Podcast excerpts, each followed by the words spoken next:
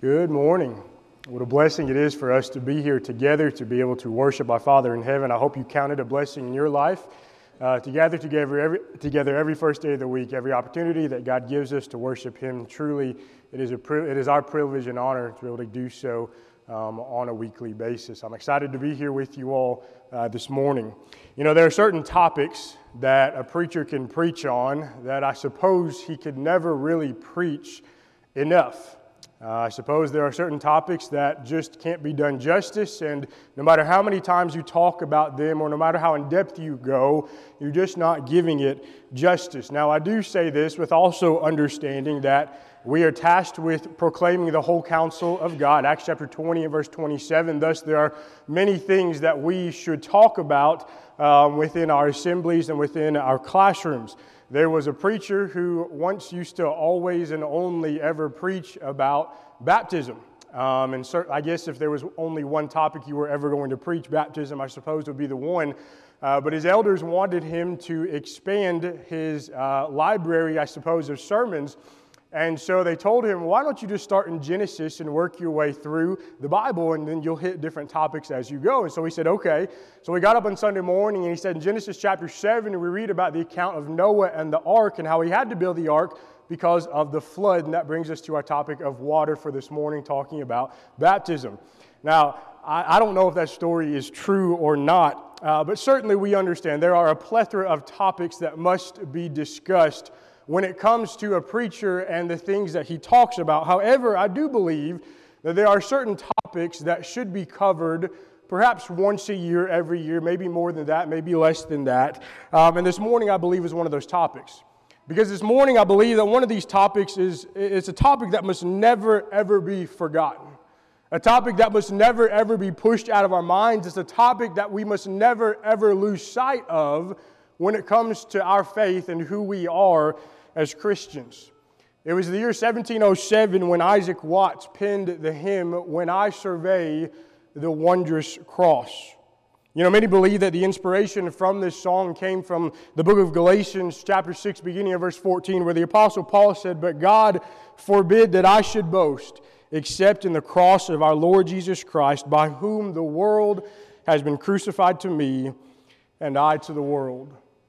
You know, sometimes in life we find ourselves struggling, don't we?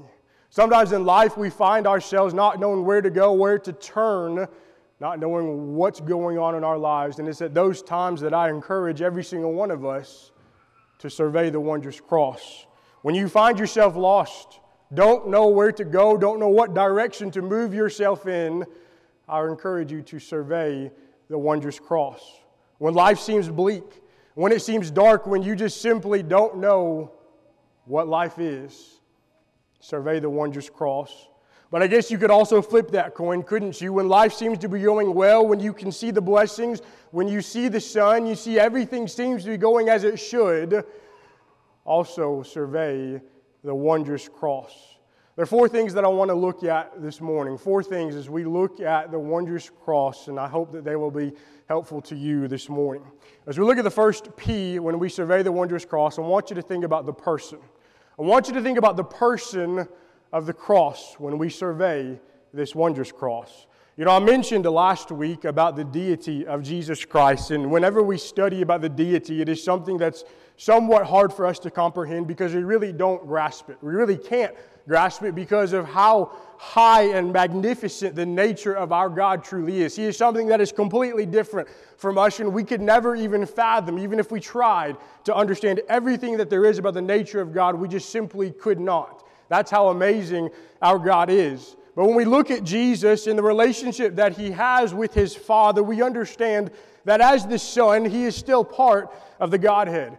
Jesus said in John chapter 14, beginning in verse 10, he said, Do you not believe that I am the Father? I am in the Father, and the Father in me. He said, The words that I speak to you, I do not speak on my own authority, but the Father who dwells in me does the works. Jesus was God in heaven. Jesus was God on this earth. No matter what was going on, no matter what was being said, no matter what people believed about him, he was still Almighty God. In fact, Titus chapter 2, beginning of verse 13, the Apostle Paul said, Looking for the blessed hope and glorious appearing of our great God and Savior Jesus Christ who gave himself for us, that he might redeem us from every lawless deed and purify for himself his own special people, zealous for good works. Jesus Christ, both man and God, which is why he's so relatable to us, and we'll look at that in just a moment. I think about the book of Acts. I want you to go to Acts chapter 2 with me this morning. Acts chapter 2, beginning of verse 20. I think about the fact that as Peter is standing here on the day of Pentecost, standing before all of these thousands of individuals, these men and women, these people who have just crucified Jesus Christ. We know Jesus, when he was there on that earth, he was hung on the cross. We're going to talk about that in just a moment. But he went to the grave, he rose, he conquered death, he ascended into heaven. And during the sermon, while Peter was preaching, he begins by saying this in verse 22. He said, Men of Israel, hear these words Jesus of Nazareth, a man attested by God to you by miracles, wonders, and signs which God did through him in your midst, as you yourselves also know. Him being delivered by the determined purpose and foreknowledge of God, you've taken by lawless hands, have crucified and put to death. There's a couple of things I want to think about as we look at this passage. Number one, I want you to think about the fact that Jesus was an earthly man.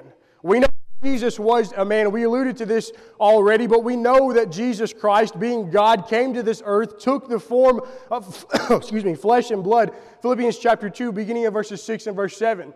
The Apostle Paul understood emotion, excuse me, Jesus understood emotion. He felt emotion. He felt the pain. He felt everything that you and I have ever felt. All of our highs, all of our lows, every position and situation that we find ourselves in, Jesus has felt those emotions. Why is that so important? Passages like Hebrews chapter 4, beginning of verse 15, the Bible says, For we do not have a high priest who cannot sympathize with our weaknesses, but was in all points tempted like as we are, yet without sin. You see, if Jesus Christ was never a man, if Jesus Christ never came to this earth and never took flesh and blood, never became like us, Jesus could never say, I know exactly what you are going through. Jesus would never be able to sympathize with any of us and the things that we endure while we're here on this earth, but He did. And thus we know we can go to Him because He's experienced everything that we've experienced. It's simply amazing when we think about Jesus, how relatable He is because he was human just like each one of us. But then we think about the fact as you look at Acts chapter 2 that also God worked through Jesus. God worked through his son. Jesus Christ, the Son of God, came to this earth to fulfill all of the things that God wanted accomplished while he was here on this earth. All of his power, his teaching, his miracles, all of those things, everything he did, Jesus pointed every single person to the Father. He pointed every single person back to Almighty God because that was the one who was going to receive the glory. I think about the purpose of Christ. While he was here on this earth, Mark 10 45, our scripture reading read just a moment ago that the Son of Man came not to be served, but to serve, and to give his life as a ransom for many. We'll look at passages like Luke chapter 19 and verse 10. The Son of Man did not come to, rather, the Son of Man came to seek and to save that which was lost. You see, before time began, God knew that we as mankind, we as creation, were going to need a Savior. Before we ever made it to this earth, God, in His foreknowledge, God, in His amazing wisdom, knew that we would need that perfect sacrifice. He knew that even from the time of Adam and Eve in Genesis chapter 3 and the sin that they committed all the way to the time up to where we are now, there was going to be the need for a sacrifice. Titus chapter 1 and verse 2 in hope of eternal life, which God, who cannot lie, promised before time began. Jesus came to earth to teach, to perform miracles, to help those around him, but he ultimately came with the purpose of going to the cross. Jesus Christ came to this earth to give his life for us, to take the burden of our sins on his back, and to die that cruel death. He willingly went to the cross because that was his purpose. But then, number four, I think about the fact that we as individuals crucified him. Sounds strange, doesn't it? Literally, did we crucify Jesus Christ? No, not literally, not physically, but do you and I have access to his blood? Absolutely. Do we have access to the forgiveness of sins? Absolutely. Are we completely cleansed and washed when we go to Him? Absolutely, we are. and it's because of the things that we have done. Can he still feel the nails every time I fail? Can he hear the crowds cry, Crucify again? Am I caught in pain? Then I know I've got to change because I just can't bear the thought of hurting him. Being a Christian means you and I understand that the sins that we have committed in our lives are the sins that put our Lord on that cross. But you and I also understand that our sins are not what kept him on the cross, but rather it was his love for you and I. That's how amazing this person is. When it comes to talking about the cross, Jesus Christ, simply unfathomable when it comes to what he did for you and I. Here's number two. As we look at the wondrous cross, I want you to think about the pain. I want you to think about the pain of the cross. When you and I look at the suffering and the pain that our Lord had to endure, it's truly nauseating if you ever study about it. If you ever think about it, if you ever watch it, try to watch it, it's really difficult to do so. The scourging that the Romans perfected, making someone suffer without killing them, and what they put our Lord through, it's hard to imagine. The victim in the middle, two soldiers, one on either side, alternating lashes as they go back and forth across his back. Those whips that they were using, those pieces of leather flowing out from it, with those pieces of bone or metal, whatever it was, lodging into his back time and time again. I don't know if you've ever seen the movie The Passion of Christ, uh, but there's a scene in that particular movie while they're going through the scourging where the soldiers, and this, this is how they depict it the soldiers, when they whip the back of Jesus, on one occasion that whip wraps around to the front side of his ribs and the soldier rips it out, just exposing everything that is there on his side. It's hard for us to imagine something like that, isn't it? It's hard for us to think about you and I ever having to submit ourselves to that kind of torture. It's hard for us to think about the pain that he had to endure because we've never had to go through that. Hopefully, we'll never have to go through something like that which he went through. Dave McClister said this. He said, For they say that the bystanders were struck with amazement when they saw them lacerated with scourges, even to the innermost veins and arteries, so that the hidden inward parts of the body, both their bowels and their members, were exposed to view.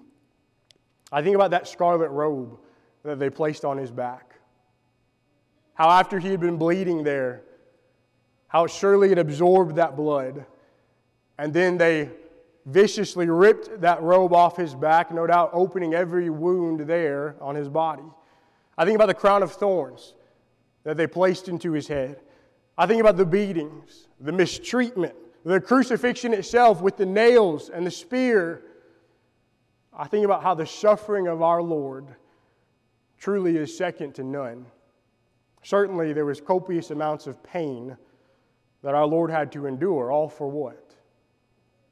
For you and for me.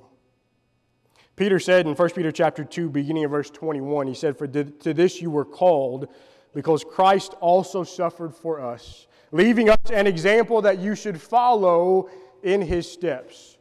Not only did our Lord suffer, but he suffered unjustly, didn't he?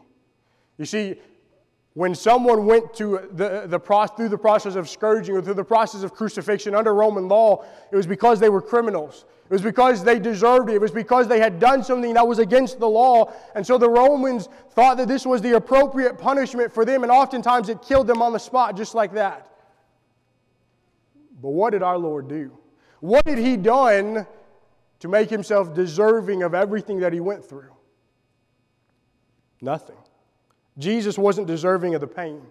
Jesus didn't do a single thing that warranted that scourging. Jesus didn't do a single thing that warranted that crown of thorns or being beaten or being mocked or being blasphemed. But notice he left for us, as Peter says, an example. He left for every single one of us an example through his endurance of the suffering, the suffering that he didn't even deserve. He showed us how to act. To endure, yes, but specifically the fact that you and I as Christians are going to face unwarranted and undeserved treatment. As Christians, do you endure? As Christians, do you allow yourself to make it through all of the things that you don't even deserve simply because you're a Christian. We put the things that we go through on, a scale, on a level of what Jesus, compared to what Jesus had to go through. Jesus going through something far more than what we would ever have to endure. Can we endure what we have to go through simply for the cause of Jesus Christ? You see, our Lord did. Our Lord knows what we're going through, and He's been through more. As we survey the wondrous cross, we see the pain that He had to go, that He had to go through. Here's number three. I want you to think about the purpose of the cross. As we sit here and as we continue to survey the wondrous cross, I want you to think about the purpose. I want you to think about the purpose of the cross. I want you to imagine a scenario with me this morning. I want you to pre- pretend with me this morning that there is no Jesus. Let's just say that there was no Son of God that came to this earth. And there are some people out there who believe that. There are some people who say that Jesus Christ never came to earth. And I suppose that's another topic for another day. But let's just say for a moment, let's just say that there was no teachings. Let's just say for a moment that Jesus Christ never came to earth. There was no power. There were no miracles. There was no healing. There was no three year ministry. There was no him teaching in the temple like we talked about last week in Luke chapter 2. There was no sacrifice. There was no shedding of blood. There was no illegal trial. There was no mockery, no beating, no blaspheming. There was no Savior. Let's just say that that's where we are for just a moment. Where would that put us? Where would that put you and I, just simply as individuals, as people? What would our lives look like? What would our futures look like? How would that affect the way that we interact with one another on a daily basis? You see, the purpose of the cross was so that you and I could simply have access to one word, that word being hope.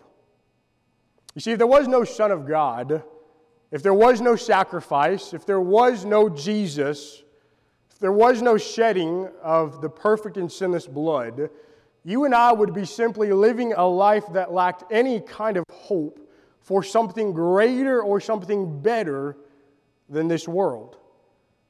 How terrible would that be? To know that all the things that we have to endure in this life, there's nothing greater, there's nothing better, there's nothing beyond what we see here in this life. But that didn't happen. Three passages I want you to look at with me very quickly this morning. First, 1 Corinthians chapter, chapter 5. 1 Corinthians chapter 5, beginning in verse 7, the Apostle Paul said this. He said, Therefore, purge out the old leaven, that you may be a new lump, since you are truly unleavened. Notice this. For indeed, Christ, our Passover, was what? Was sacrificed for us. Notice the next passage, Hebrews chapter 9. Beginning in verse 22, the Bible says, And according to the law, almost all things are purified with blood, and without shedding of blood, there is no remission. Without the shedding of the blood of Jesus, there is no way that our sins could be cleansed and could be washed from ourselves. Next passage, Hebrews chapter 9, a little bit later down, verse 27. And as is appointed for men to die once, but after this the judgment, verse 28. So Christ was offered once to what? To bear the sins of many. To those who eagerly wait for him, he will appear a second time apart from sin. Why? For salvation.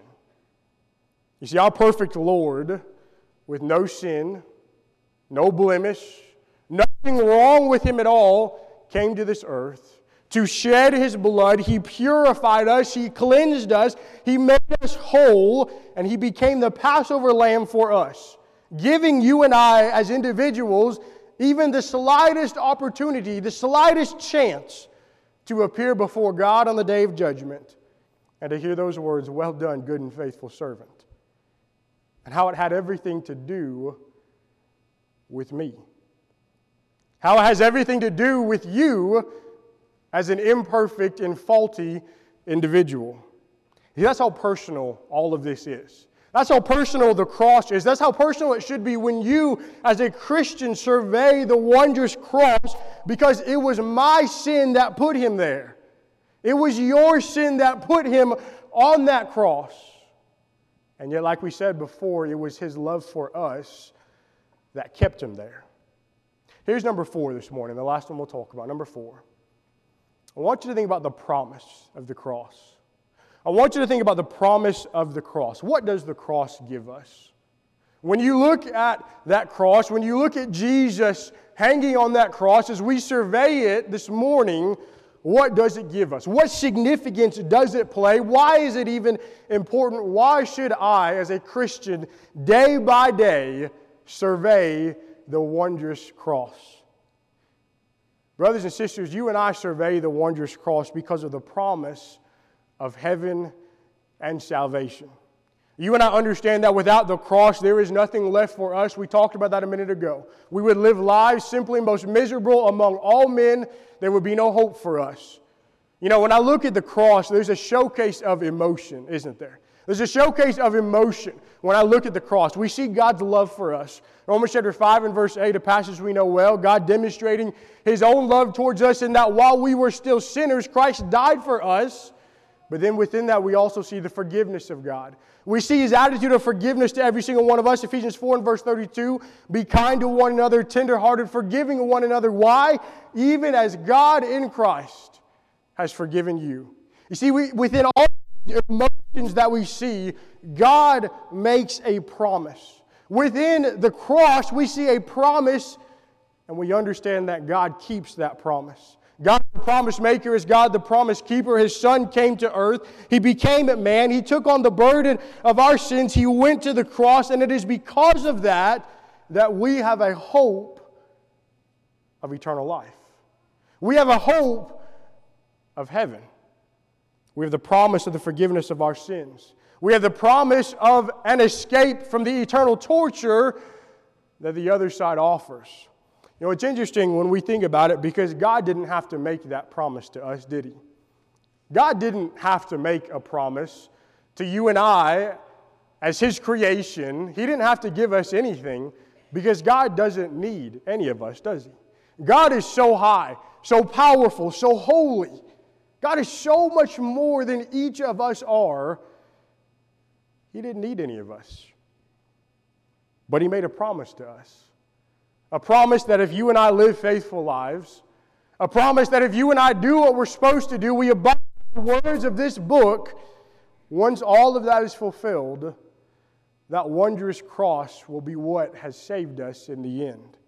You know, there's so much for which we have to be thankful for in this life as Christians. Brothers and sisters, above everything else, we must be willing to thank God for that old rugged cross.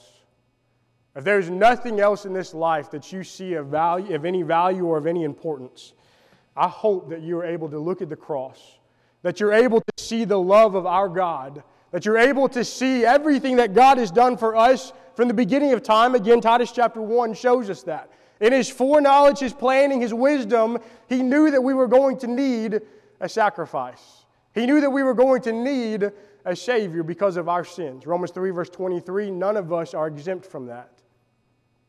And it's because of his love for us that we even have the opportunity to look at that cross, to look at that blood coming down, to knowing that if we're obedient to him, that blood is what washes us and cleanses us and makes us whole. Maybe you're here this morning and maybe you don't, you're not a Christian. Maybe you understand that this blood that was shed on the cross of Calvary is what cleanses you. Maybe you understand that coming into contact with baptism, that water representing that blood that was shed on the cross of Calvary, that is going to wash your sins away. 1 Peter chapter 3 and verse 21.